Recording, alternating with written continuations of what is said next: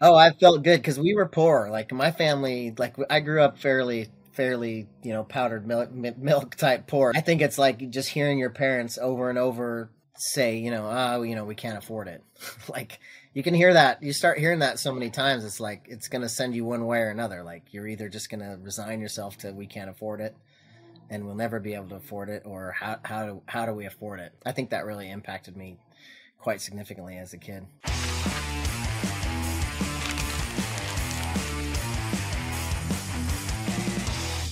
There we go. We're live with another episode of Open Action with John McClain. And my guest this time is someone that maybe you've heard of, maybe you haven't, but I guarantee that you've probably seen one of this guy's AR receivers somewhere in your stream or reels because they are badass. And that guy here is John Sharps with Sharps Bros Rifle. How you doing, sir? Doing good, man. Thank you for having me. Absolutely. Thank you for for taking time to to come onto the podcast. Now, uh, as I said, I mean, I I know before I knew who you were and your company and stuff. Like the first time I saw that, um, I don't, I don't remember what you call it. But it's basically the A10 Warhog face. Uh, for yeah, the Warthog. There's one we call. Warthog. Okay, perfect. So that well, maybe I did know the name of it. Um, the first time I saw that lower receiver, I was like, dude, that is badass. And then you came out with like the Spartan helmet and the skull and oh, freaking awesome, man. Yeah, the first one, the first one we launched, it was called Hellbreaker. It was kind of designed after a P40 Warhawk. Um, that was our first design. That's kind of got the tiger's face on it, and or it looks like a shark's face, but the P40 Warhawk was a that called the Flying Tigers. Got it. That that actually might have been the one I was talking about. But um, yeah, I mean, yeah, either way, all your receivers that are made that way just are freaking cool. And I've also seen some amazing Cerakote artists do some crazy things with those receivers. Yeah, you know when uh, when we started designing them years ago. I mean, this is probably Instagram was just getting started. Cerakote was like a new thing at the time.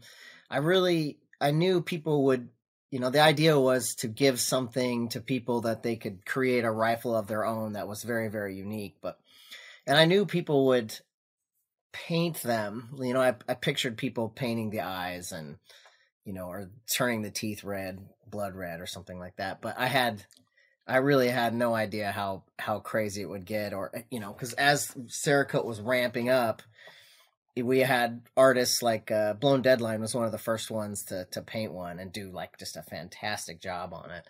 Um, it really has grown quite a bit from there. So for the most part, we only sell them in black for the reason that we want to enable other artists to like then further make it their own.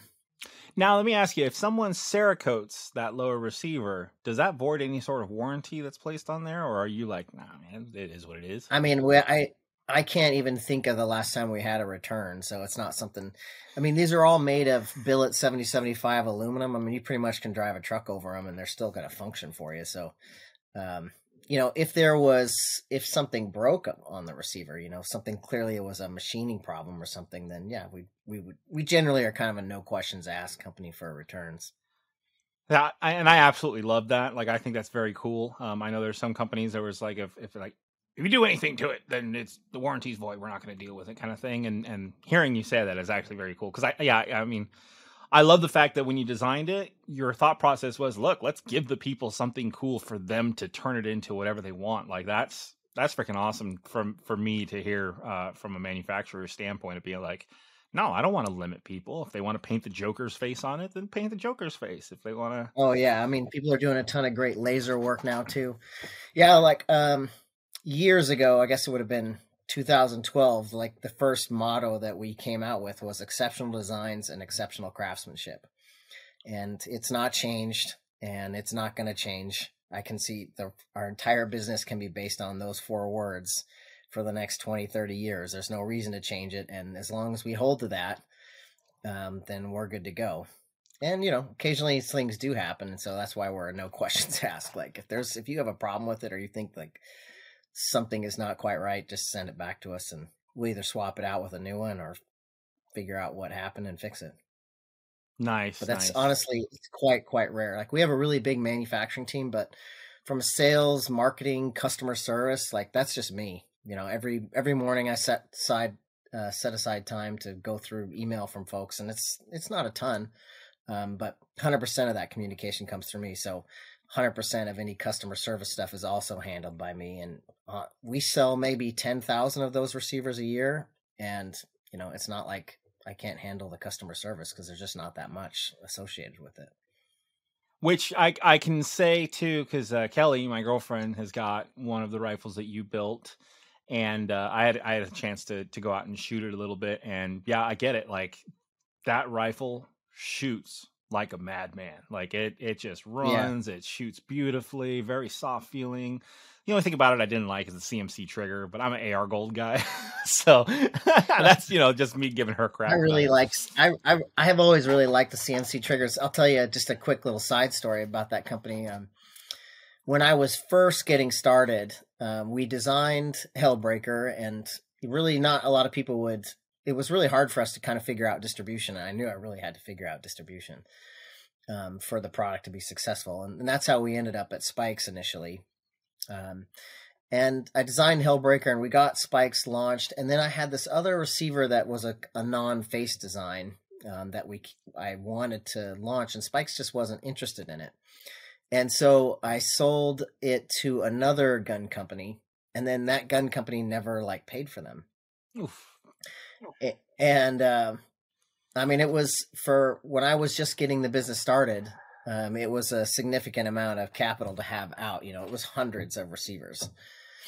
And this same company was buying CMC triggers, and uh, I was just talking to the CMC owner, and um, I can't remember how it came out, but she, but she gathered. Her name is Debbie. She gathered that something was up, and I finally just told her, I'm like, man, like these guys, I think they're trash. You know, like I can't get them to pay their bills.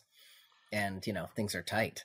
Because we really were just getting the business off the ground at the time.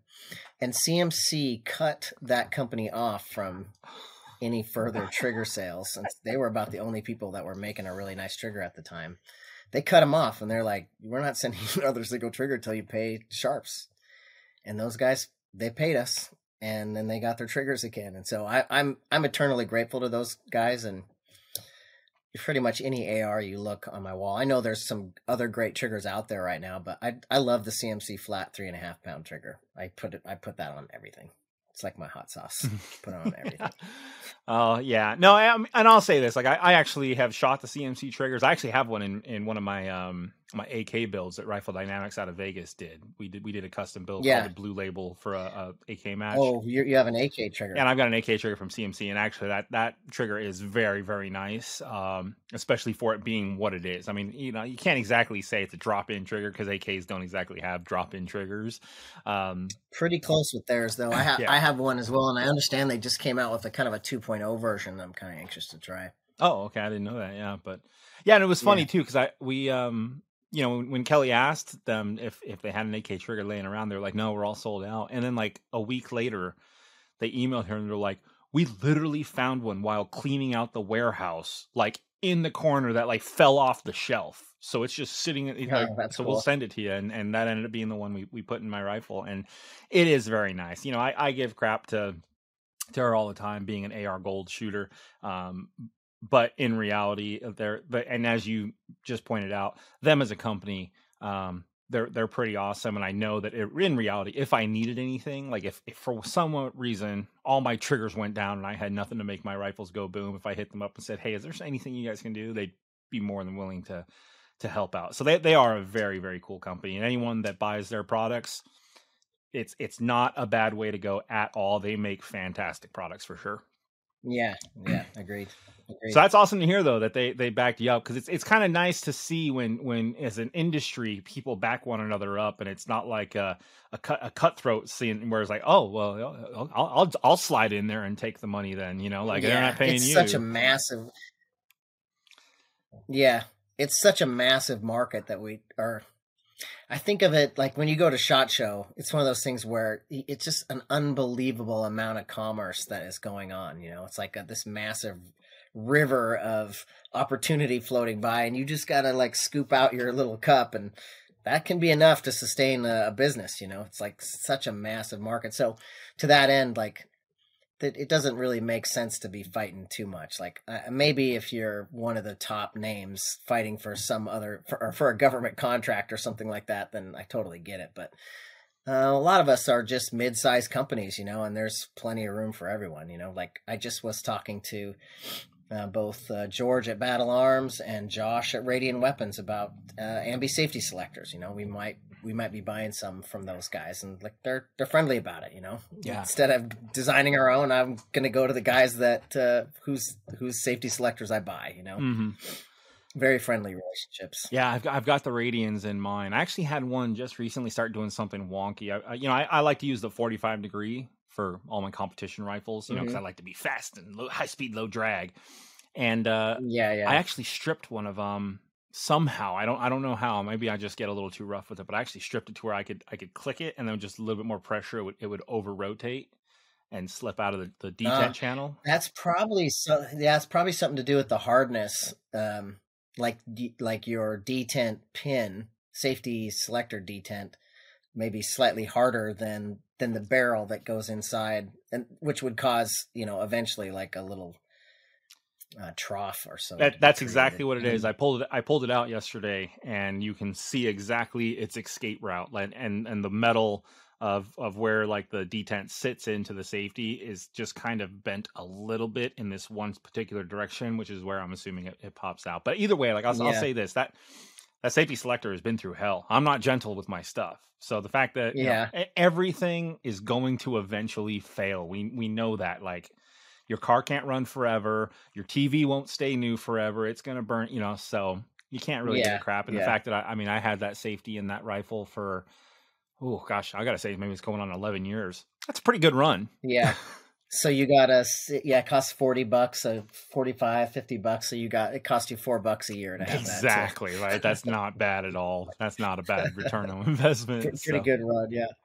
I tried the 45 degree selection for a while, actually, really only on one rifle. And then one day I was like, most of my stuff is, or all of my stuff now is 90, but at the time it was all 90, and I had one that was 45. And I was on the range one day, and my mind just could not get around it. Like I thought, like I, I thought my safety was broken. You know, I was like, why in the fuck is this thing not going the full? And then I'm like, oh yeah, I, I set it to that. this is how it's supposed to be. And actually, I switched back. I'm like, I, I just don't. It was just. A, it only took a few seconds for me to just square it away and understand what I did, but it was enough where I'm like, oh, I don't, I don't need that. You know, I think I'll just keep everything standard 90. Yeah, and actually, you know, I, I swapped it over back to the 90 um, for this particular rifle because before it was a rifle that I was maybe shooting from competition here and there, um, and now Mhm. what I uh, because it's the shortest rifle I own that isn't an SBR. It's got like the pin and welded comp to make it legal. Um, I've turned it into my shit hits the fan rifle. Uh, so it's got a sling, it's got a weapon light, it's ready to rock and roll if, if I need to roll out kind of thing. And I was like, you know what? Uh, in a in a rough situation, maybe 45 degrees isn't what I want. Maybe I want the full 90 to ensure that when the safety's off, the safety's off. And when the safety is Yeah. on, I want it to stay on kind of thing. So I did flip it to the yeah. 90. But yeah, you're right. The the first time uh, I I shot a rifle that had a 90 degree safety. It was funny because I like I put the pressure on it. I felt the safety kind of rotate, and then I went to go pull the trigger. And I'm like, why doesn't it go? Oh, click all the way around. Push it all the way down. Finish it out, finish the job. yeah, and that's and, yeah, that really kind of proves like the difference between. I know everyone calls it muscle memory, even though your muscles can't retain memories, right? It's kind of more of a neural link pathway that we develop. But you know, it's like when when someone shoots a Glock their whole career, and then you give them like a Sig two two six, not even to pull the trigger, but you just say like, just go ahead and aim at the target. How often you'll see people bring the gun up and they'll be like, oh, hold on, and then they have to drop the entire gun down because the sight profile from the top of the hand to where yeah. is completely different and their body will index to where a glock sights should be and they're like oh wait hold on you know um, it's Yeah. just interesting how, how that that can really affect you it's something so small and you would never think about it until it happens and you're like oh yep that was significant Yep. Yeah.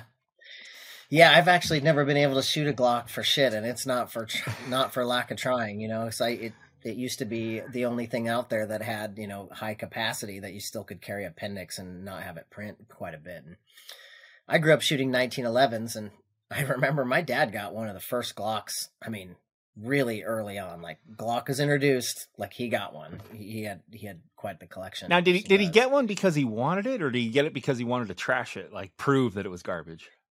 No, I mean there was nothing like it was.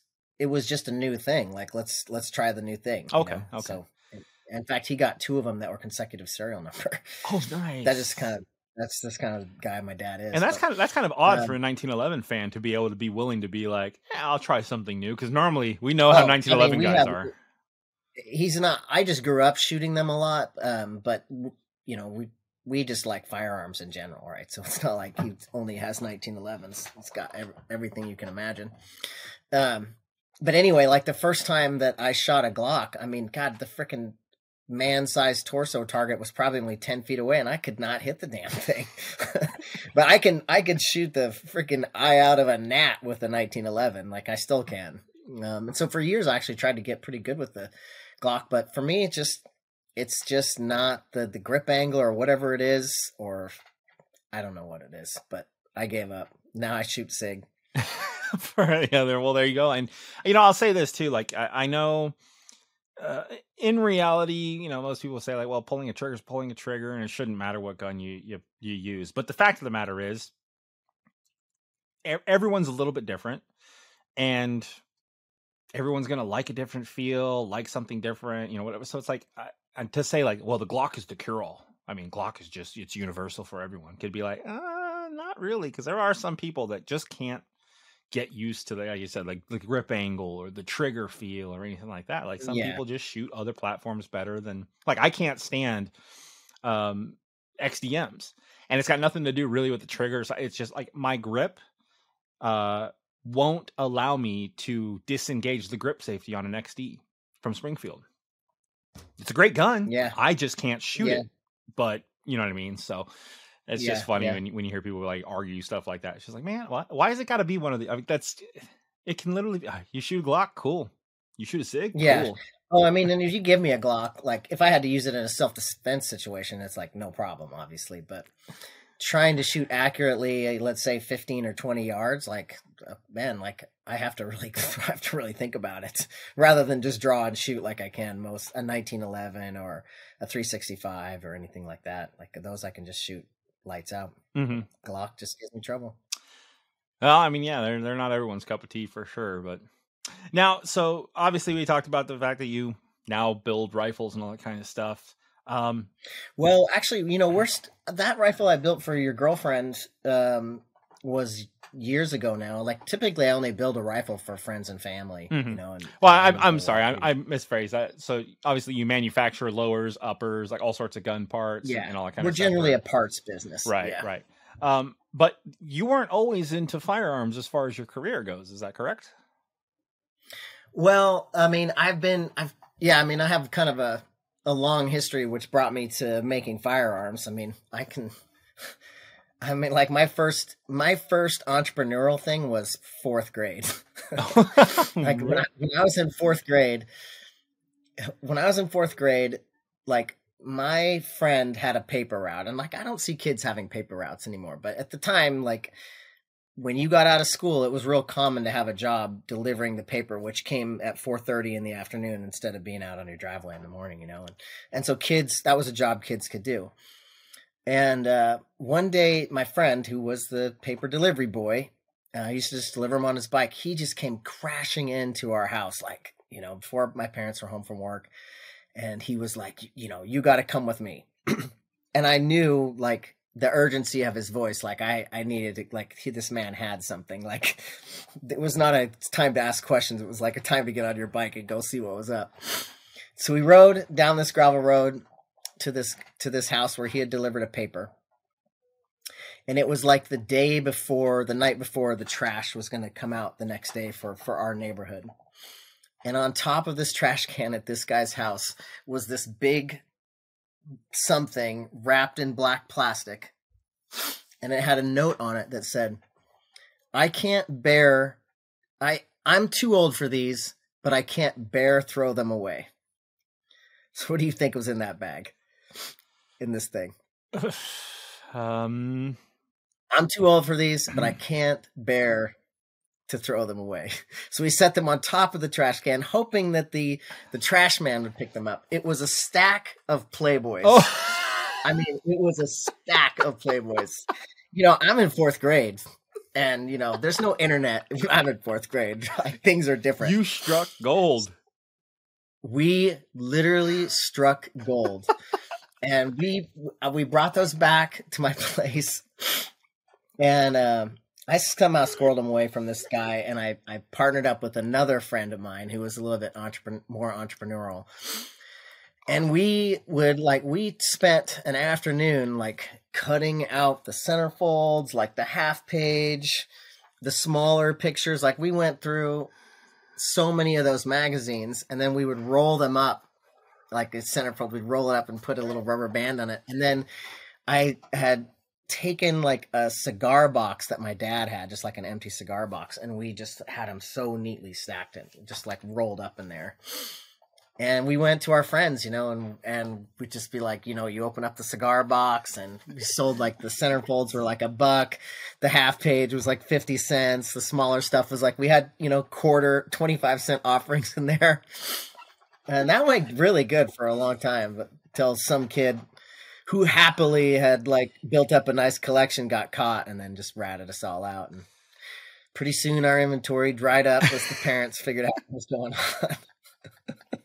So i don't know. I've always been sort of interested in trying to figure out how to make how to make money. You know i can remember thinking as a kid like i so i was born in 1973 and around 1973 to 1980 somewhere in there the pet rock came out Hmm. and as a kid, I can remember just thinking to myself, like, you know, this dude, some dude is painting a face on a rock and putting it in a box and convincing the world to buy a pet rock, you know, and that dude became a millionaire off of that. Like, I, since the early days of my life, I have always tried to figure out like what I could do that, that I would be passionate about and, um, and make money off of, you know? So from all the ways all those days back it took me until i was in my late 30s to actually have an idea that that sort of aligned with both uh, my passion which has always been firearms and uh and then my capabilities to like get products uh, designed and launched and things like that Yeah, you know, it, it After, you see some things like I, I, it always giggles me every time like someone orders a drink that comes with a little umbrella, and I'm just like, I wonder how many little umbrellas exist in the in the world that every bar has a stock of, and what is the dude that invented that doing right now? yeah it's probably only one or two companies that do it you know and they're pro- they're probably producing millions of them it's like the perfect business those things that are consumables like that. Yeah, I almost got into the idea of making ammunition because it's a consumable. You know, it's like our version of, of like the firearm version of drinking coffee or something. You know, it's like you need more of it every day. when when I started doing sales at, at Armscor and Rock Island Armory, that was like my I was pushing so hard to sell guns that ammo was just like in my mind for whatever reason the gun was the part I wanted to sell. Uh, because like Mhm. I'm selling a five hundred dollar gun, you know, like I don't fifteen dollars a box of ammo. Like, what am I gonna do with that? I want you buy. And then the first time I got a a big enough customer that was like, yeah, okay, here's a fifty thousand dollar ammo order. I was like, huh? Yeah, Holy crap! And then you know, in a couple months, here's another fifty thousand dollar order it because I sold it all. Was when I was like, oh my, yes, the gun. Why am I focused on the gun? I need to be selling the ammo. I need to be selling the mags because you only you only sell one gun, but you need five Yeah. magazines. You need five boxes of ammo for it, and that's where I, I started Yep. figuring out like, oh, okay, yeah, you don't make the money on the Yep. the hardware, you make it on all the accessories kind of thing. But uh, that's Yeah. a that's an absolute fantastic story about your uh, your beginning entrepreneurship. that's, That's the that's the first thing. That's the, literally the first story I can remember. We after that we after that inventory got taken. Uh, we used to steal chrome caps off of uh, cars. Like we had a hospital that was nearby, and we could ride our bikes down to the down to the hospital and sort of kind of go in and out of the of the uh, parking lot. And if, you know, look down and you see someone's got chrome stem caps. Like kids used to love those for their bikes, you know. So we would we would we would we had quite the collection of those but that's like pretty high risk business and once you sell a kid a set of chrome caps like he's got crumb caps now. You know, Yeah, like, he But the Playboys, like they would come back. You know, like oh shit, this was that was a pretty good deal. I'll take another. I got another dollar. What else you got? You know, but crumb caps is kind of a one time thing, and then. And then you know another another situation where we got caught. And how did it feel when you got all them dollar bills being like, "That's right." Anyone else want chocolate milk? I got. oh, I felt good because we were poor. Like my family, like I grew up fairly, fairly, you know, powdered milk, milk type poor. So I have been focused on not being like in that situation since I was quite young. I think, I think honestly, that's what was a big driver for me. You know, oh, yeah. I mean, feel that way. it's you know uh, what necessity is the mother of invention, and people think that that sometimes is just like a product, but in reality, that can also be motivation. If you ask me, like, yeah, the person that maybe decides, like, you know what. Dad was a drunk, used to beat the crap out of me. I refuse to be that person for my child, and they like stop it right then and there. That's that's kind of a mother of invention. It's it's being able to even for your family to, to say like no more. The buck is going to stop right here. I'm changing this, uh, the the direction of this family. You know, so uh, yeah, yeah. I think it's like just hearing your parents over and over, no matter what the topic is, say, you know, oh, you know, we can't afford it. like you can hear that. You start hearing that so many times. It's like it's going to send you one way or another. Like you're either just going to resign yourself to we can't afford it, and we'll never be able to afford it, or how how do how do we afford it? I think that's I think that really impacted me quite significantly as a kid. Yeah, I mean, like I said, some people use it as an excuse, and other people use it as an excuse to never let it happen. You know, so Yeah, yeah. But- um, after I, I, my first like major job though, I, I was really fortunate to get a job at Microsoft, and it was uh wasn't my first, but it was my first big job, mhm. and, and it was in their hardware group, and which was also, you know, it was really great to get a job at Microsoft at all, and then to get one in the hardware group was really beneficial because at the time they were just making mice and keyboards when I got the job there, and then went on to make Xbox and all the Surface products. Xbox, Xbox accessories, and then Surface laptops and other Surface accessories. And that was a very small group inside Microsoft, um, a couple hundred people to start in the mouse, keyboard, Xbox days. And um, yeah, I got to see in working in that environment, I was a like what they called a supply chain operations manager, and so I for a while I was in charge of all of Microsoft's mouse production, like the computer mice that you have sitting on your desk. You know, like we used to make a million of those a week. Mhm. And it was like 13 or 14 40 foot high cubes just stacked with uh, uh, computer mice every single week. And so I, I worked a ton in the manufacturing side for Microsoft. I spent almost two years of my life in Asia at various factories, mouse, keyboard, Xbox type factories. So I got a really good feel for what good manufacturing, high volume manufacturing looks like. And then some years into my career at Microsoft, I switched over to the to work on the development side of the business. And um, right when webcams were like becoming a thing, before webcams were actually even integrated into laptops, they were you know it's little separate things that clipped on top. And and they were I was in charge of Microsoft. Yeah, I was in charge of Microsoft's entrance into the webcam space.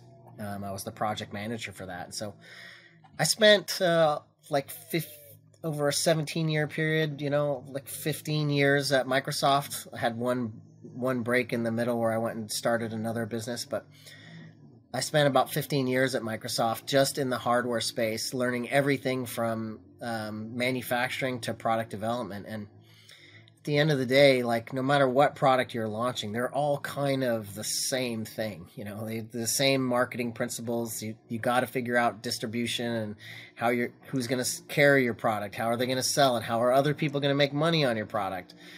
And then you know what what good product development looks like, what good design looks like. Um, Microsoft really taught me all of that. And then the way that Sharps Bros got started was um, what I was a technical diver. This is kind of a weird conversation, but I was doing some technical diving in in Seattle, just where we lived.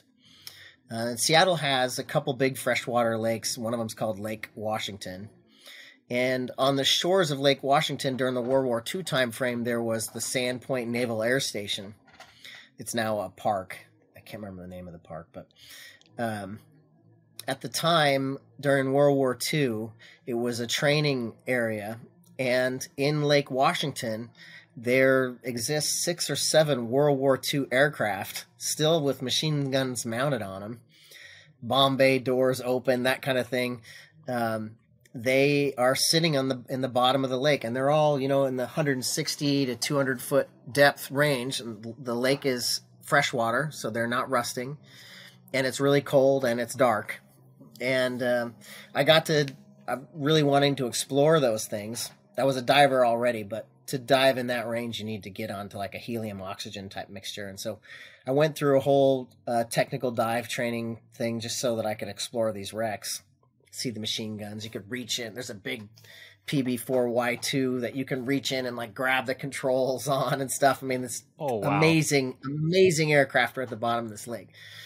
Okay, so at the time, uh, this is probably around 2011 or so. I had uh, two young boys, and um, and it was like one rainy Saturday, and I and we were just trying to figure out something to do. When you have really young kids, you know, um, there's not a lot you can can go out and do. So we decided, like, I had just dove this wrecked Corsair, and I said to my wife, I'm like, well, let's let's go to the Air and Space Museum, which they have in Seattle, and I'll show them what a Corsair looked like. It was just like something to do, you know. Mm-hmm.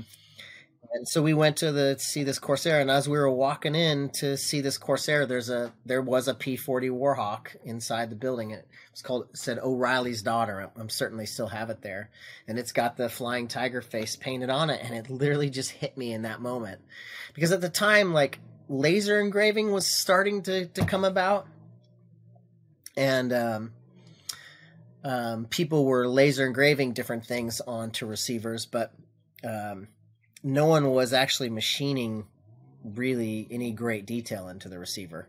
And so uh, I just said to my wife at the time, I'm like, man, someone should someone should machine that into a receiver, you know, and not just laser it in, but but machine it in. Yeah, well, and you know what? You're uh, man. If someone lasered it in, it just still wouldn't be the same. Like there's something about having the texture, the contour, and all that kind of stuff that just adds so much more to the look of the rifle um, that you guys were able to pull off. I mean, I, seriously, with the first time I saw it, my I think I literally think my jaw dropped open. Like that is freaking beautiful like oh my gosh who who came up with that as a genius kind of thing because it was i mean it was stunning for me when i saw it and i was just like that is so badass but again you know this is the point like i've been like i said I, when i started shooting competition i've been broke ever since I, I looked at that and i was just like man that is something i'll never be able to buy because I probably couldn't afford it, but that thing is cool. And you guys like nailed it out of the park. And now that the Cerakote job, I mean, I, I've got a gun here actually. this was done by a company called uh, Pinstriping by Rat, and and this is a, a prototype open gun yeah, that nice. I built, and it's got Boba Fett. Like I, I actually told him I was like, look, I'm a Star Wars fan. If you could do it like a Boba Fett theme, that'd be awesome. So I left yeah. it open to them, and instead they decided to go with Boba Fett's visor and the color scheme and stuff. And when it came back, yeah again, my jaw dropped because I was like, "You did this with Cerakote? Like you do? Yeah, it's a, I mean, it's a gun, right?" Yeah, and I'm like, it's a gun. Yeah, it's, it's gonna get beat to hell. Like, and you're putting that much time and effort into it. But man, that, since then, I've obviously learned my lesson because that thing is actually able to take a beating and still look as pretty as it does. But your guys' rifles, yeah, man. that's kind of the beauty of Cerakote, right? Yeah, yeah, it can it can take a beating, and now these people are getting so good at how to. I mean, I've watched some people do the Cerakoting jobs now, where they just they're just you know I see paint and I'm like, okay, give me the brush. Here's the wall, yeah. right? And for someone to be yeah, like, all right, well, I'm gonna I'm gonna do black first, and then I'll do white, and then I'm gonna take a piece of newspaper and smack my hand on it and let it go, and whatever flakes off is gonna be, you know, the handprint and stuff. I'm like, I never would have thought of that. I'm not even gonna lie. Never yeah. in a million years. You yeah. could have sat me there with a, a thing of newspaper right in front of a wet wall, and at no point would I have been like, "Yeah, that's a good idea." I would have read the newspaper yeah. and just watched paint dry. Yeah, yeah. Now when you're we launched Hellbreaker. It was one of those things where, I mean, it was people were very love it or hate it. I mean, they really still are.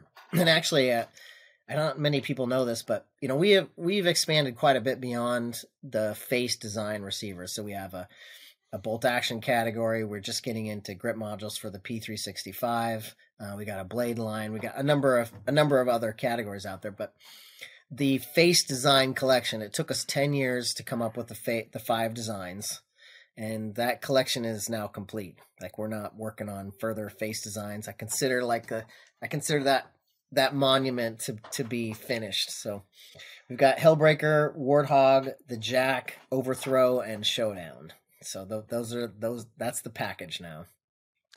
Well, I mean, it's, But it's still an awesome say is- collection, though. Oh yeah, thank you. What I started to say is when we launched that Hellbreaker, it was very, very love it or hate it, and I guess I did say like people are still that way. And you know, early on, you know, years ago, um, it does. I it you, you get kind of hardened to the uh, to the love and the hate, I guess. Um, I used to be in one of those places where I could hear ten compliments about it and and maybe one negative thing, and you start over indexing of like, oh, maybe this thing is shit, you know. But over time, what I realize is like, man, even it, passion for or against really, really is a, an excellent marketing tool. Oh It's yeah, an excellent marketing tool because we would see people that were, I mean, I was having people take time out of their day to like figure out what my email was and like uh, email me just to trash me and say, you know, what a piece of shit that I must be, you know, for launching something like this. It's just like crazy stuff, you know. The internet's horrible, but um, what I quickly found was is that you know those people would be like sharing sharing it with their friends like can you believe this shit? And like freaking at least 50% would be like man that's actually i don't know i think that's pretty cool. And so the the the certainly the people that liked it helped helped spread the word that you know it was a new thing in the marketplace. But even the people that hated it really helped spread its viral nature of like no this is something that's really different. No one else no one else is doing anything like that. Even to this day no one is doing anything like it. And uh and yeah helped helped drive us sales. And now we've i mean we've sold tens of thousands of face design type lower receivers since that time. And i can remember honestly like the first 500 that i sold to spikes tactical because it was before like i couldn't get any of the big distributors to even call me back. And so for a while it was like we would ship to spikes and spikes would then just put in their boxes and and send out to the to distribution until the distributors would start dealing with us directly but um um I remember when I sold the first 500 to those guys, I said to my wife afterwards, I'm like, well, no matter what, like those 500 are going to last forever. like I have, I have at least made a dent in the firearm space. Like those 500 units, I have no idea where they are now, but I remember thinking like, you know, those, these are not just going to get, you don't, it's machined out of a block of aluminum. Unless someone purposely destroys it, it's not going to get destroyed. And so now we have at least 500, gu- 500 firearm receivers out into the wild. Like no one can ever take that back. yeah, no, it felt good, you know. absolutely. And, and you know what? I agree with you entirely about the whole thing. Like, you know, it's so easy to focus on the one bad comment, the one negative comment that someone leaves or whatever, even though there there could be 10 great ones and to see the one negative and you're just like "Uh, clearly you don't know what you're talking about so let me educate you and, and i learned pretty quickly to be like man when you're on online especially like millions of people have that as a platform and if 1% Yeah. of a million people are upset with you you're going to be replying to messages all day long and ignoring the other 99% still Oh, silly yeah. to be wasting your time I actually, that's kind of funny. Like that's it's just statistics, right? I, I have the same theory about like serial killers and stuff like that. Like why you need to be ready all the time. But backing up, like I wish if I could have people take away one lesson, it's like you, if you're coming out with something new, like if you're passionate about it or you're you think it's great, like just keep driving on it. Like. Mm. I, you get hardened to it really fast. If they're not hardened to it, to the negatives sort of comments, like you'll get you'll find that hopefully you'll find that you get hardened to it pretty fast and and if you don't you know you need to work on how to harden yourself for it because you know most people that are gonna are gonna give you a negative comment like that are are not doing anything unique themselves you know it's like you you're not hearing from peers Yeah, absolutely. And and you know what? It, it's also funny to me too. It's like for someone to take time out of their day to type out a message or type out an email or search you out and all that kind of stuff just to shit talk you, you're kind of like, boy, you sure got a lot of free time to to trash on me. Like, are you happy?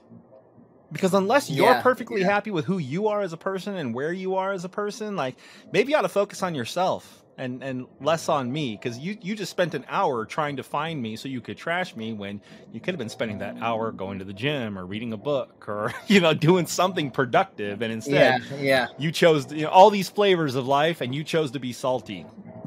so yeah, exactly. that your statistic thing. What I, to finish my thought on that is like what I've said to um, other people about why you know you should be you should really daily carry is that you know I don't even know how many people are in the United States. Is it something like 180 million or something like that? Maybe it's more than that. I'm sure I have no clue, but I'm sure Yeah. it's ridiculous. But if it, if it's, I mean, even if it's, even if it's, no matter what the number is, like you take one percent of that. Let's say it's freaking three thousand people. If one if one percent of a given population of three hundred thousand or three hundred million type population is is has tendencies tendencies towards being a psychopath or something. Okay, well that's. 3,000 people and there's 50 states like divide 3,000 by 50 that's how many people are walking around your state fucking psycho yep. and ready to do some serious damage if you're not ready to defend. Um, it's like it's just statistics, and it's like it's just statistics. They're out there. They're in your neighborhood. Maybe not in your neighborhood, but they're they're in your uh, general vicinity. Yeah, and you know what? The other thing that I noticed, you know, so I, I did EMS in Vegas for eight years, and now now that I've been in, after being in that environment, I can see how quickly things can deteriorate from a human nature perspective. Of like, someone could be cool, calm, collective, and then all of a sudden, next thing you know, they're swinging at you. They were not Yeah. doing anything to say, like, to give off the signal. Like, it's not like they were like in my face, screaming and yelling, puffing up and stuff. They were playing nice to get my guard down so then they, when they swung you know and that's not like a normal human like if you're pissed off at someone and you're gonna swing at them you're like almost letting them know like dude i'm i'm you're getting on my nerve kind of thing right Yeah, that's a pretty big manipulation tactic that they were taking there, right? yeah and and the fact that like the first time that ever happened to me i was completely unaware uh, or un unprepared for that kind of an interaction whereas my fto made it a point like look he's like you got to be careful with every patient doesn't matter how nice they're being or whatever like just be ready because we're dealing with mentally unhealthy people and physically unhealthy people you know like it was Yeah. it was the most interesting fact that like i got in probably more fights as an emt than i did when i was training to become a black belt in taekwondo like i'm in the dojo yeah, I my mean, you're, is you're in your role where you're trying to help people, and it's like more fights. Yeah, and it's not even it's not even about like anger or hate. Like sometimes it's someone's having a diabetic emergency. Their blood sugar's dropped low. They become confused. It doesn't matter that you're wearing a uniform and a badge and you show up in a big shiny truck with lights on it. Dude, in their mind, you're someone just there to hurt them or what. So they're fighting you because they're confused. Like they're legit having a Yeah. medical issue. You can't go swinging on him out of hate, being like, mother, you know, I'm gonna knock you. It's like, Mm, dude, yeah. give him some sugar. And I, I guarantee you, in like 10 minutes, he's going to be like, whoa, what happened? And then you can explain to him how he was being an a hole. But, you know, like, so it was Yeah. just very interesting to Vegas see. is a Vegas is extra special for. I mean, you. I I lived in Henderson for a year, or a year or two, and yeah, it's like that. You're also in an area there where if things go bad, you, man, you're like one day away from total fucking chaos in, Yeah. in Las Vegas Absolutely. because so much is being trucked in. Um, everything, everyone is dependent on the air conditioning. Your wa- every your waters, all your food, all that stuff is just being trucked into what otherwise is a barren landscape around you. You know, it's like if something turns that off, trucks can't come in, AC's not working, or whatever. Like you're hours, you're hours in Vegas away from total fucking chaos. yeah. If the water shuts off, it's done. It just Yeah, the water. yeah. If just the water fails, it's done. City's dead. Yeah. You can't do anything. You can't Yeah. flush your toilets. You can't, you know, so And people are gonna get fucking real weird right away.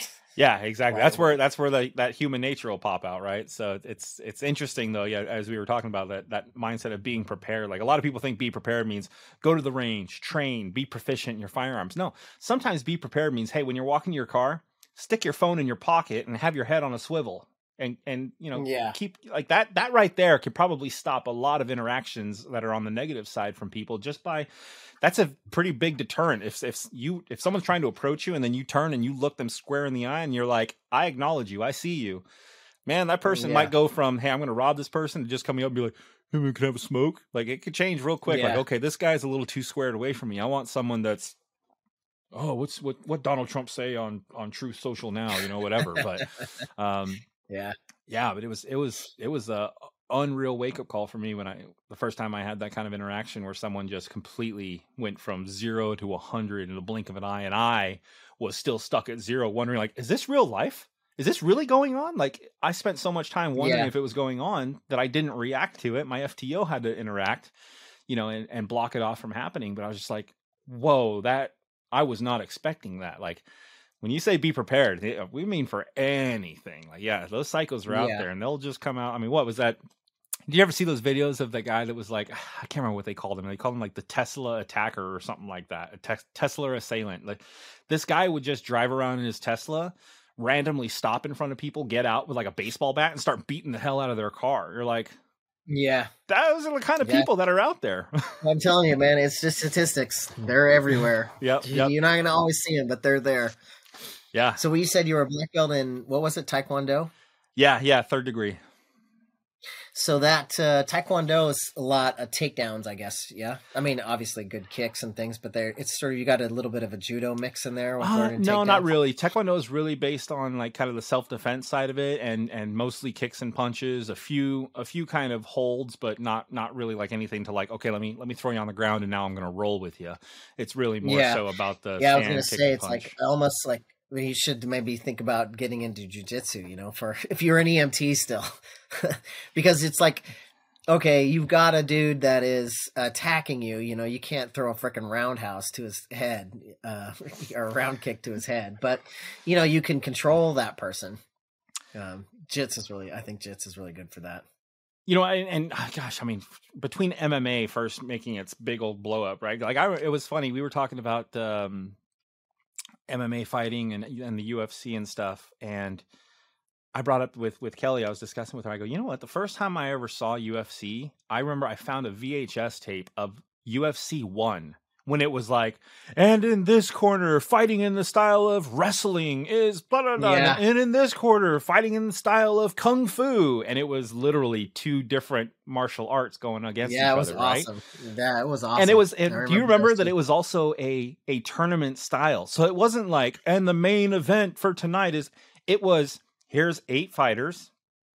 These two would fight. These two would fight. Whoever won those had to go against the winners of those two fight, and then Yeah. they had to fight one more in one night. You get the winner would have to go through three rounds or three fights with three individuals in order to be crowned the UFC champion. And it was just like, bro, yeah, gosh, is- I should get that back. I should, I should watch that again. It that, it those was gold, cool. Those were some golden days. And remember, remember, Royce Gracie used to rock people. It was like, yeah, try and throw the, all the punches you want, but the second I get you on the ground, I'm gonna wrap you up like a pretzel and have you crying home to mama. And that's what he did. And, and so, you know, jujitsu, even and that's though how jujitsu got to be so popular for sure. Exactly. There was actually a, a Gracie brother in Vegas that had a dojo studio um, in Vegas up on.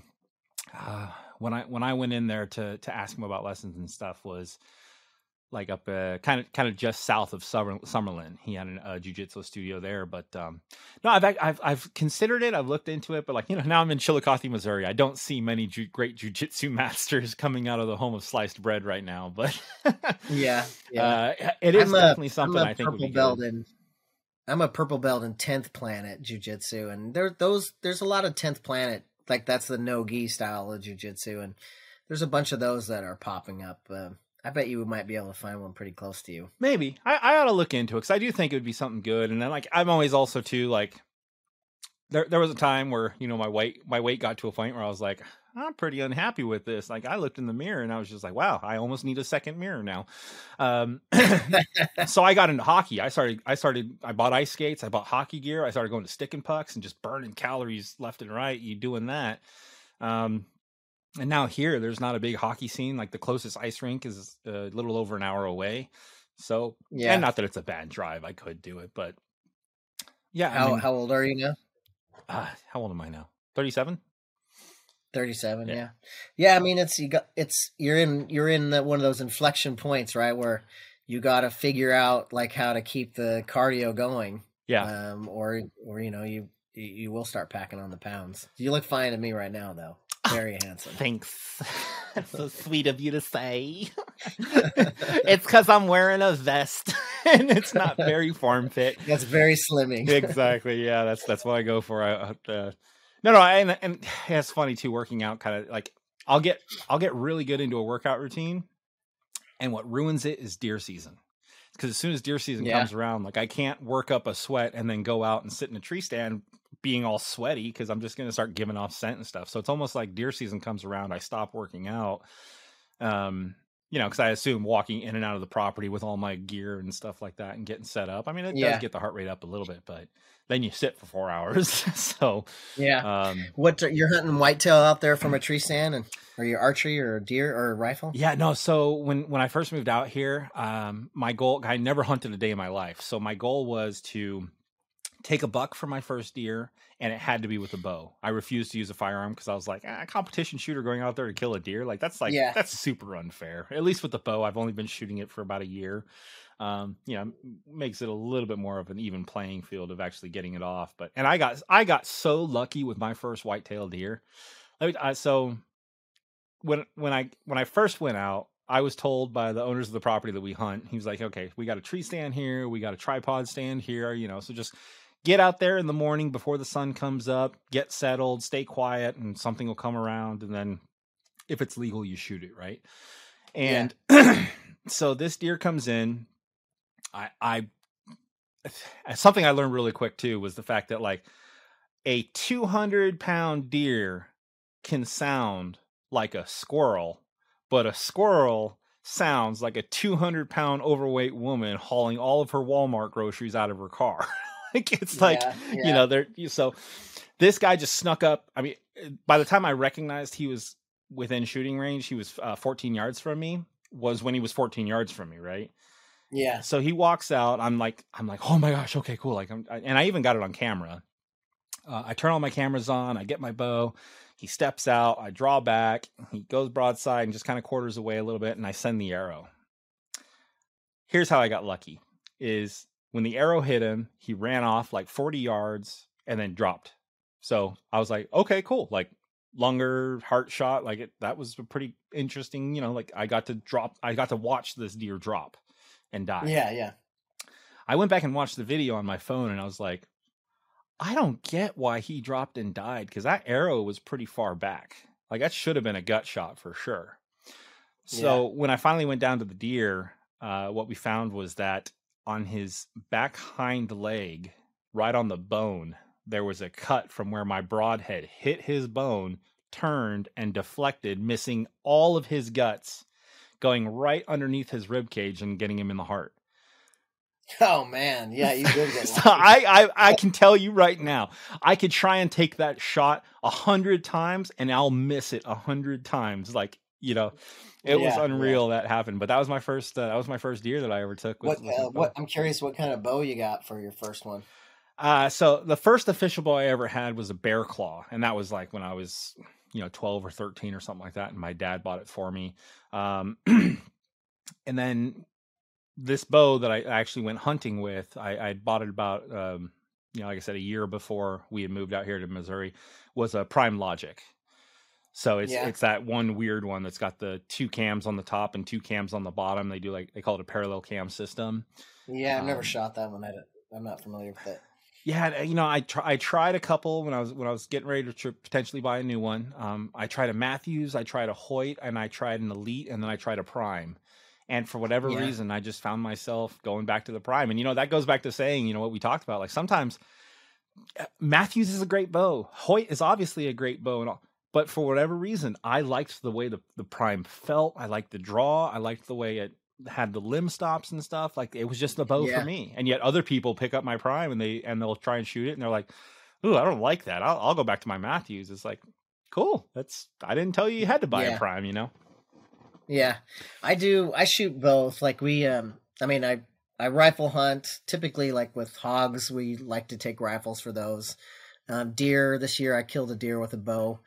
Um, and that's uh, probably my sixth deer with a bow, I guess. Um, I started bow hunting around the time I started uh, sharps Bros, I guess. Um, we have in the town that I live in is the um, the factory for Bowtech, so we're all Bowtech fans here. Nice, okay, and they make great um, bows. They really do.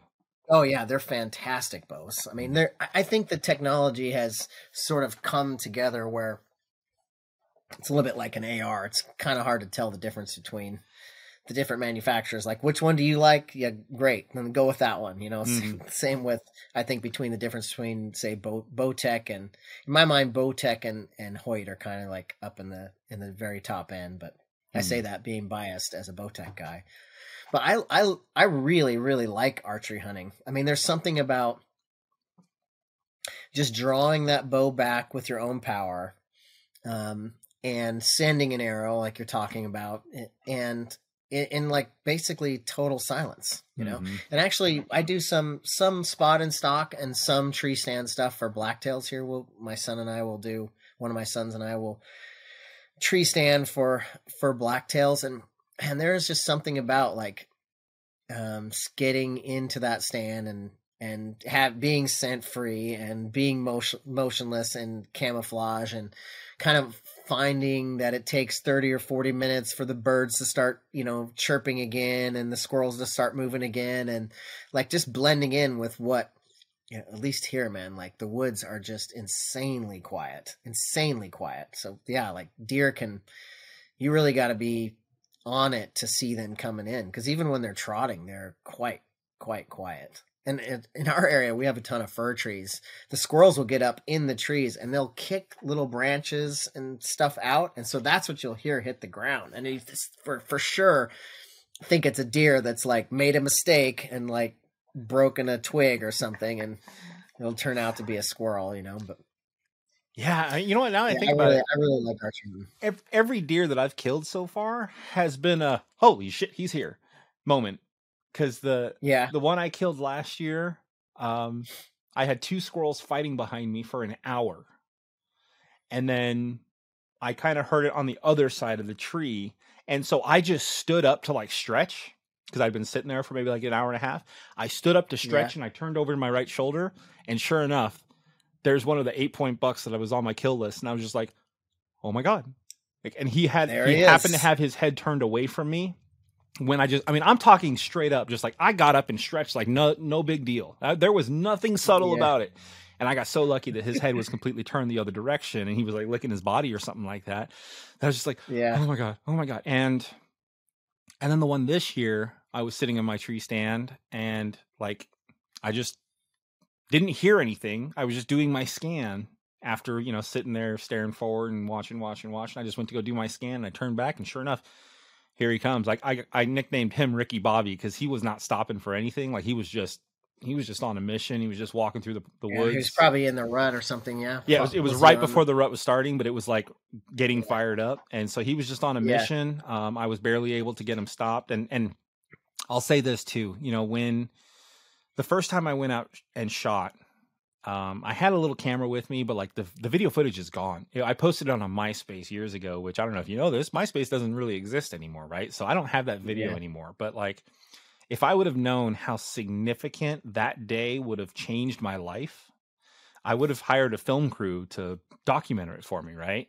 And yeah, yeah. And so when it came to hunting for me, I decided I was like, you know what? I'm gonna film these. Like I'm gonna try it. I don't know if it's gonna be good or not, but at least I'll have a memory of like this was my first deer hunt. This is my first time I ever tried to kill a squirrel or you know whatever.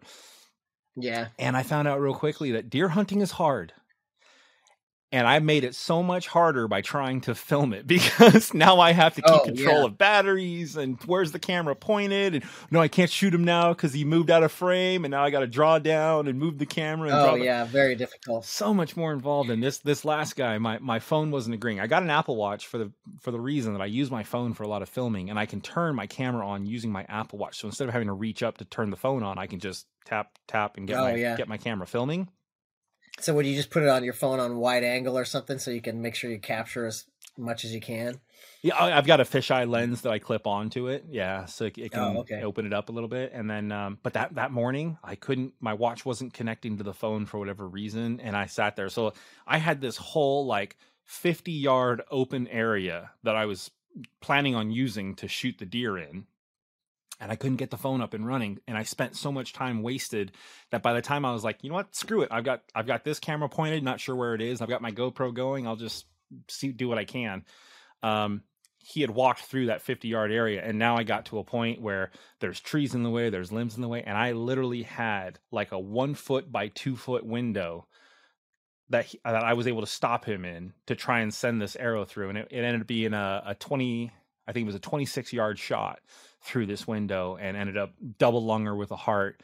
Uh, kill for him. So it was it was awesome. I didn't get to see him crash because he took off like a bolt of lightning. And of course, he had to go down the hill, right? Like he was like, ah, if I'm gonna yeah. die, I'm gonna make you drag my ass all the way up this hill. Typically, we think of it as like a good sign if you see them, especially if they have a choice to make to go up or down, and they're choosing down. You know, it's like you you, you they're hurting. Yeah, and yeah, so the yeah the, one last year went went down the down the property too, but um man it, no it was just that like you said and and i found even when our, my cameras were dead and i wasn't getting a lot of pictures or videos of any deer coming in i still went out there every morning when i could and i remember one one day kelly texted me and she was like why are you out there? There's nothing on camera. And i was i had to explain to her I was like you know for 34 years i lived in vegas i didn't hunt i didn't do anything like i woke up in my bed in my house and just kind of did my thing my big city boy thing and all that kind of stuff dude to to get out there and like you said like the act of yeah your stand might only be 200 yards away but it takes you 30 minutes to get there because you are taking every step super deliberate and trying to be super quiet and and if you hear yeah. something you stop and you just chill and and make sure like okay that just spook something or you know whatever and and then once you get up in that stand you just start hearing everything wake up and move around and you watch the sun come up and like start getting oh comfortable with you in the stand yeah they accept that you're there. I i i've thought about that a lot like even when we're being quiet walking through the woods i mean there are times where it's like you just driving through the woods and like stopping your vehicle and shutting the door it's 10 or 20 times louder than anything out in the woods that those and i mean they they heard it. Trust me they heard it. Yep and even you walking through the woods, trying to be quiet, especially around here, we have pretty steep terrain and and thick, thick woods. Um, you're just you're. It's impossible for you to be the kind of quiet that it takes sometimes, you know. And if yeah. if you are going to be that quiet, it's like better hope it's raining. That always helps here for us, like heavy rain. Um, or you're walking so slow that every time you're taking a step, you kind of recognize that the picture has changed. Like there's new avenues to see and, and, new frames to, to glass and see if there's a horn or a face looking back at you, you know, because most of the time they'll they'll stay pretty tight. With our deer hunting, we make deer is the one where we have multiple cameras out on a 500 acre parcel and we are we follow those deer year round. Like we move the cameras around to understand their patterns. Like we're we're way into it, and I it's one of my favorite things because I have one. My youngest son, he will hunt the first season archery. Then uh, my older son will rifle hunt, and then I'll, I'll usually hunt the second season archery. And so we get like a three month period where uh, we can be out in the woods and uh, really really like that. So we have multiple cameras out and we do this kind of the same thing. It's like by the time we're shooting like we've pretty much named pretty much every good buck has a name that we've come up with for it. This buck i killed this year um, i'm uh, positive it's going to make Pope and Young for just period. It's going to make Pope and Young not like really high up or anything but um, it's going to be one of the better bucks taken in Oregon this year. It's like we actually, for all the camera work that we have, we do on this property, had never seen this buck before. Just it was peak rut, and he was chasing a doe, and I don't know how far he came, uh, but in fact, he came right underneath our stand, and it wasn't. I had told my son like we have this buck that we call Angus, and it wasn't Angus, and I and he's like, God, are you going to shoot that one? And he came within like 10 yards of us, like right below us, just on the tail of this doe. And I'm like, it's not Angus, you know, like it's not Angus. I'm not, I'm not shooting. And then he went by and, and he, he and I were able to talk a little bit more. And I'm like, you know, it's like I said, I had my target buck and, and I'm, I'm, I'm, that's the buck I'm going to take.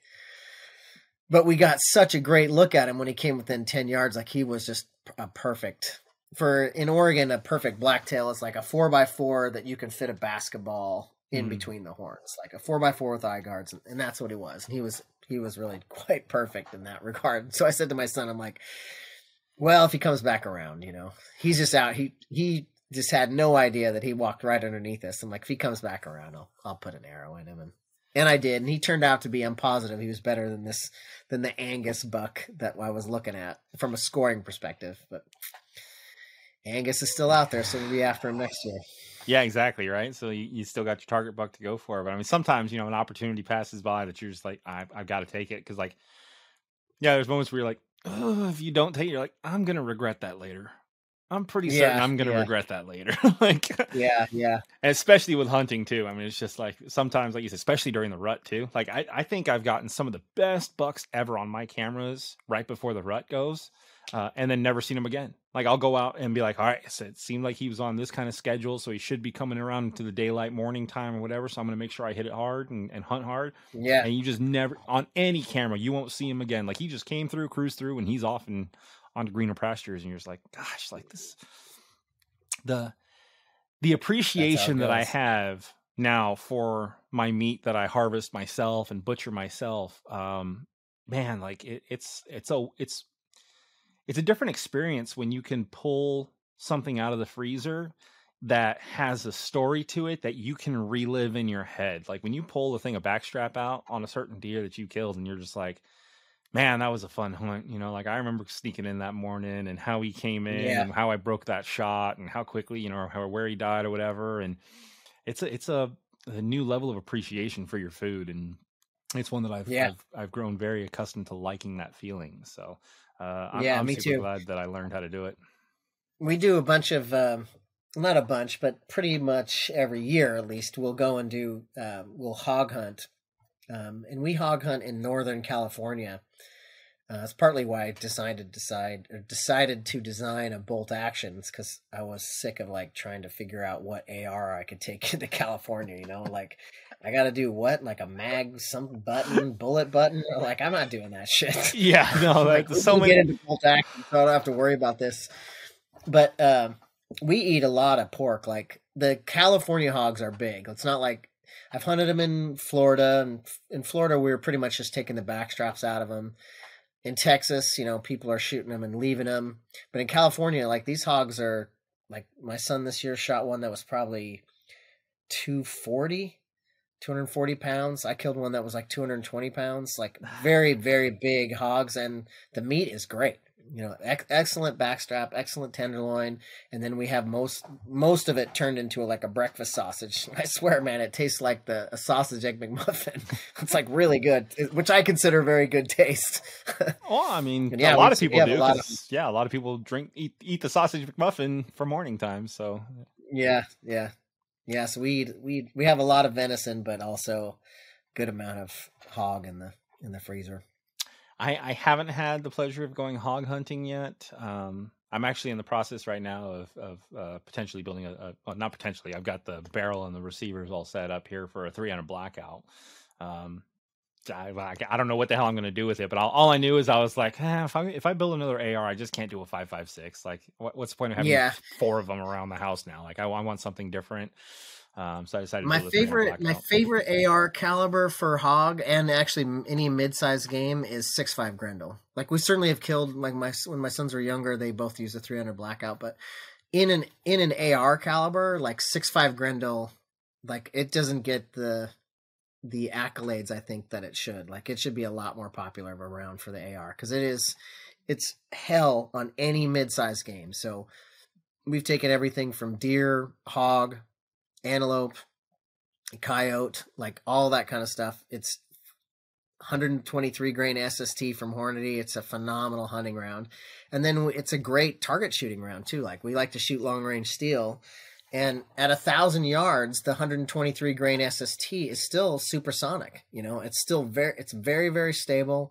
Ballistic co- coefficient is really high. It's just a phenomenal AR-15 round for especially for killing or shooting shooting long range. It's an excellent excellent round. Interesting. I I've, I haven't done much research on that round, but I'll have to I'll have to look it up now because uh, that actually sounds pretty. Yeah, thousand yards still supersonic is it's pretty impressive Yeah. for, an, for an AR platform. Like you look at an AR and most people don't think like, oh yeah, I'd, I'd shoot something past 400 yards with that. And like, Yeah, yeah, I like the two si- that six five or two six four caliber. You know, you get those long, lean bullets, and they they fly incredibly well. I'll- it's- I'll have to it's look that definitely up My then. favorite AR caliber. well, John, you know, If- we we if could sit here and chat all day long, and we probably could Ugh. even after I stop the recording here. But uh, real quick, what, what I'd like to do, uh, uh, and I'll give you a, a second here at the end. But uh, I've got a couple fast fire questions. These are just things that we I just like to point out. It's just kind of a little bit fun and Okay. different. Um, so we'll go from that, and then we'll just kind of go from there. So, so the first question would be uh, a house salad or a Caesar? Oh, I usually just ah fuck. I'd probably would go Caesar. I guess I was gonna say house, but I do like a Caesar salad. I'm a ranch man though. Generally, I'm a ranch person. I'll put fucking ranch on. it. I have ranch every single day. Me too. I'm like uh, French fries. Where, where's the ranch? Pizza? Where's the ranch? Yeah. It's like, do you Yeah. not put ranch I on make anything? a wrap. Generally, I kind of eat in the. I try to be a little bit keto-y in the way I eat, and so I make a, uh, like a ham and turkey, cheese and ranch wrap. Like I have it almost every day. Ah, Pretty Ke- boring. Though. Kelly and I are on day three of, a, of the keto diet right now, trying to get back into. Like I say, we're all trying to lean up. You know, summertime's coming. Got to get that uh, that beach bod. all Once right. you get kind of through the, the early phase of it too, it's like I think you'll, especially if you're getting back into taekwondo or anything else, it's like it's really good for your cardio as well. Because Mhm. instead of burning uh, whatever carbs you had that morning and that lasting like 20 minutes before you're going to crash, your body gets used to burning the fat, and that can last. You, you, it lasts a lot longer. But have you ever told an Asian he can't have rice? Just saying. That's- I know. You don't want to be in the same house as that guy. all right. Uh, iced or hot coffee? Uh, I just drink a hot dripped coffee. Nothing, nothing fancy. Perfect. Steakhouse, Hot dripped coffee. steakhouse, or steak at home? Uh, I if I'm gonna go out to a restaurant, I'll go to like a sushi restaurant. I really like sushi a lot, but I don't get steaks at a restaurant because it all I always compare it to my what I can do with my Green Mountain, and they're just not. I don't know. There's one I can think of one steakhouse uh, that I used to go to in Seattle. It was called Daniel's Broiler, and it was at the top of this uh, Hyatt Hotel. It's in Bellevue, Washington. That was a fantastic steakhouse. I'm gonna take my family again there sometime soon, but it's about my only exception where I'll order a steak at a restaurant, Mm. unless we're like going to a specific steakhouse or something, you know. But Yeah. if if steak is not their specialty, I don't get steak. Yeah, absolutely. Uh, vacation in the mountains or on the beach? I like the beach. I spend a lot of time in the mountains already, and so um, I, I mean, I'm in I'm in up logging roads and in the woods, uh, year pretty much year round. What my my field office is for Sharps Bros is is out in some timberland, and then we're we spend three or four months um, either in prep or during the hunting season for deer. So when we go for a vacation, I like to go to Hawaii, Oh yeah, well, there's. sit on There's- the beach. I've never been there, but uh, I, I could see it for sure. The the mindset. So okay, uh, would you rather go back in time or would you rather go forward to the future? Hmm. Well, if I could go back in time with current information, like I would go back in time, and then I would be fucking a millionaire. Wouldn't we all? Right? It wouldn't. It wouldn't be called Google. It'd be called Sharp's Fast Internet Search. yeah, yeah, and then yeah. I'm not too hurt. I'm not too. I'm too much of a race for the future, man. Yeah, I know, right? Lord knows where the hell it's going to be right now. But uh, Wheel of Fortune or The Price is Right? Uh, when I was a kid, we used to go over to my grandmother's house and watch Wheel of Fortune, so I used to like it. But I, I get a kick out of Prices Right. I used to be really good at it as a kid because, like, you know, in the old, in the quote unquote old days, like we all kind of watch the same stuff, right? Like most people today probably don't watch Wheel of Fortune or The Price is Right. I don't. But when you're growing up, like if you happen to be around the TV at a certain time, like that was one of the, those were one of the shows that we were going to be on, especially like a Saturday morning or something. So I used to be pretty good at judging Prices Right stuff. I think I even as a kid, I think I could have won on Prices Right. So is your answer Price is Right then? Yeah, yeah. Yeah. So I so ain't too good with words.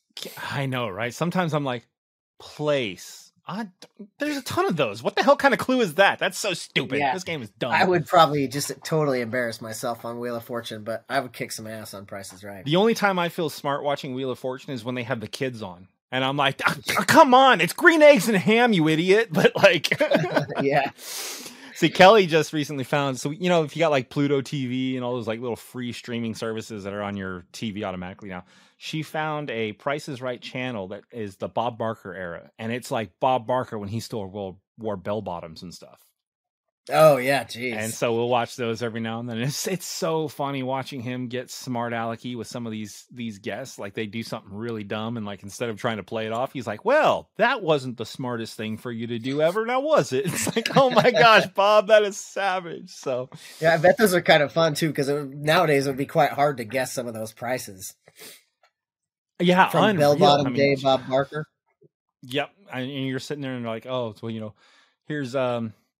You know, here's a brand new vanity or something like that, and you're sitting there going like, "Ah, yeah, it's probably about eight hundred dollars, nine hundred dollars," and they're like, "Oh yeah, what's your opening bid?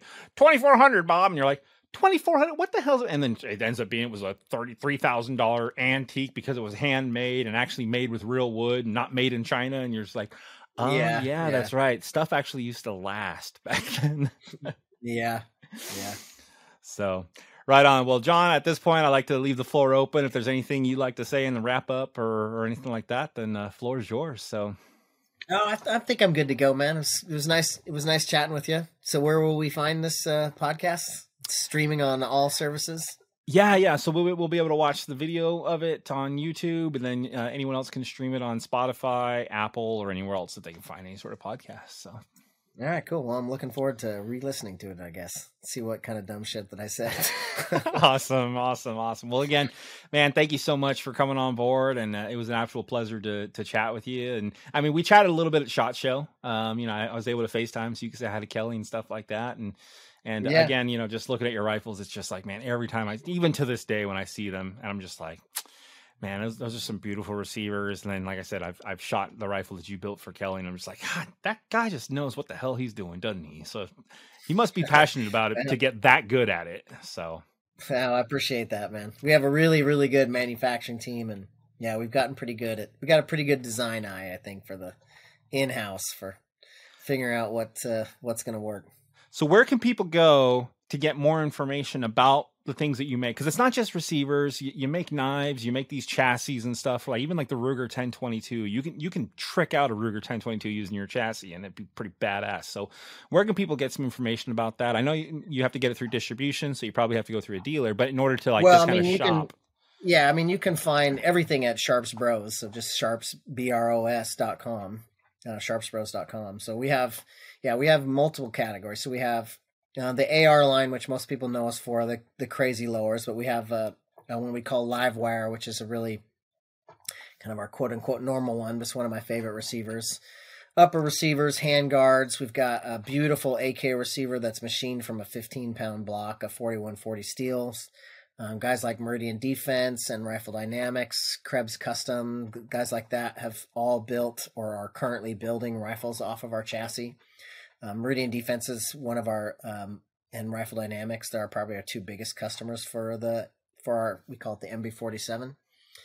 Um, then I have this whole bolt action line uh, started because, like I was mentioning, you know, didn't want to try and take ARs into California, and I like to shoot long range steel, so I knew it was a category we wanted to get into. And yeah, this year we have we've got one for the Ruger short action, the Remington 700 short action, the Savage short action, and then we have one this year. We just launched at Shot Show a Ruger Ranch chassis, so it takes AR mags, um, which works with any of the Ranch models from 223 300 blackout 762 by 39 um, all the way up to 450 bushmaster they all cycle flawlessly in, in our ranch chassis uh, we've got one that's coming out that's specific for the ruger 450 bushmaster that takes the the three round 450 bushmaster box mags from Okay, yeah. ruger which a lot of people in the midwest hunt with Mhm. um, and then, yeah, we're launching a 1022 chassis. We're going to have, um, I've shown some pictures of that online. We've got one coming for the Ruger Precision Rimfire, and um, then we're going to work on a Ruger Long Action before the year's up as well. And then outside that, we also just launched um, a blade line where it's 100% machined uh, or 100% sourced and machined in the U.S., machined by our team. So we're we're sourcing the MagnaCut steel. Um, it's a titanium frame lock design, things like 19 parts. So it's machined by the team, um, but then I hand build and test all of them. I like back myself into like this full time job of building these damn things, but they're a phenomenal, phenomenal knife we've got three sizes. Um, this is the um, this is the two and three quarter inch size. I'm really really happy with these designs. Um, Mag- like I said, Magna Cut steel. Oh, I guess it's not in the camera. Magna Cut steel and uh, titanium frame lock, titanium clip. It's a really really nice design. We call this Mean Streak. Uh, so those are out this year. We got a two and a quarter inch, a two and three quarter, and a three and a half.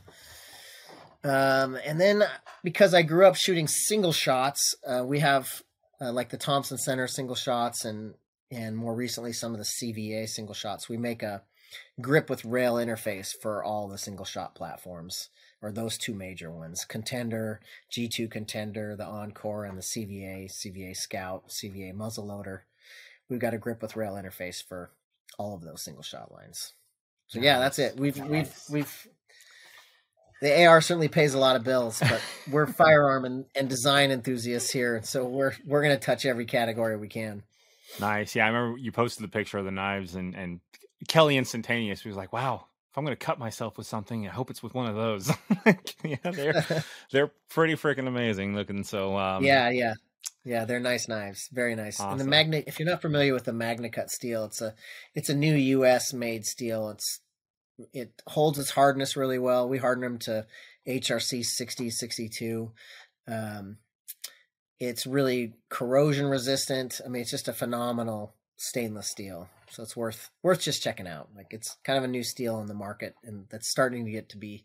People are starting to realize how great of a steel it is. Probably the best stainless steel you're going to find, just in the world, and it's a U.S. made steel. So it's really nice stuff. Nice. Well, there you go, ladies and gentlemen. We're gonna we're gonna leave you on that little tidbit of information from from the great John Sharps. And uh, uh, again, I, I just I want to thank you for taking the time to to pay attention, listen to the podcast, and hope you found it entertaining. And um, if you got any questions or anything like that, hit up you know go go visit sharpsbros.com uh, for any information for John. And uh, again, I'm John McClain. Thanks for listening to Open Action, and I'll catch you on the next episode. Thanks for having me, man. Thank you.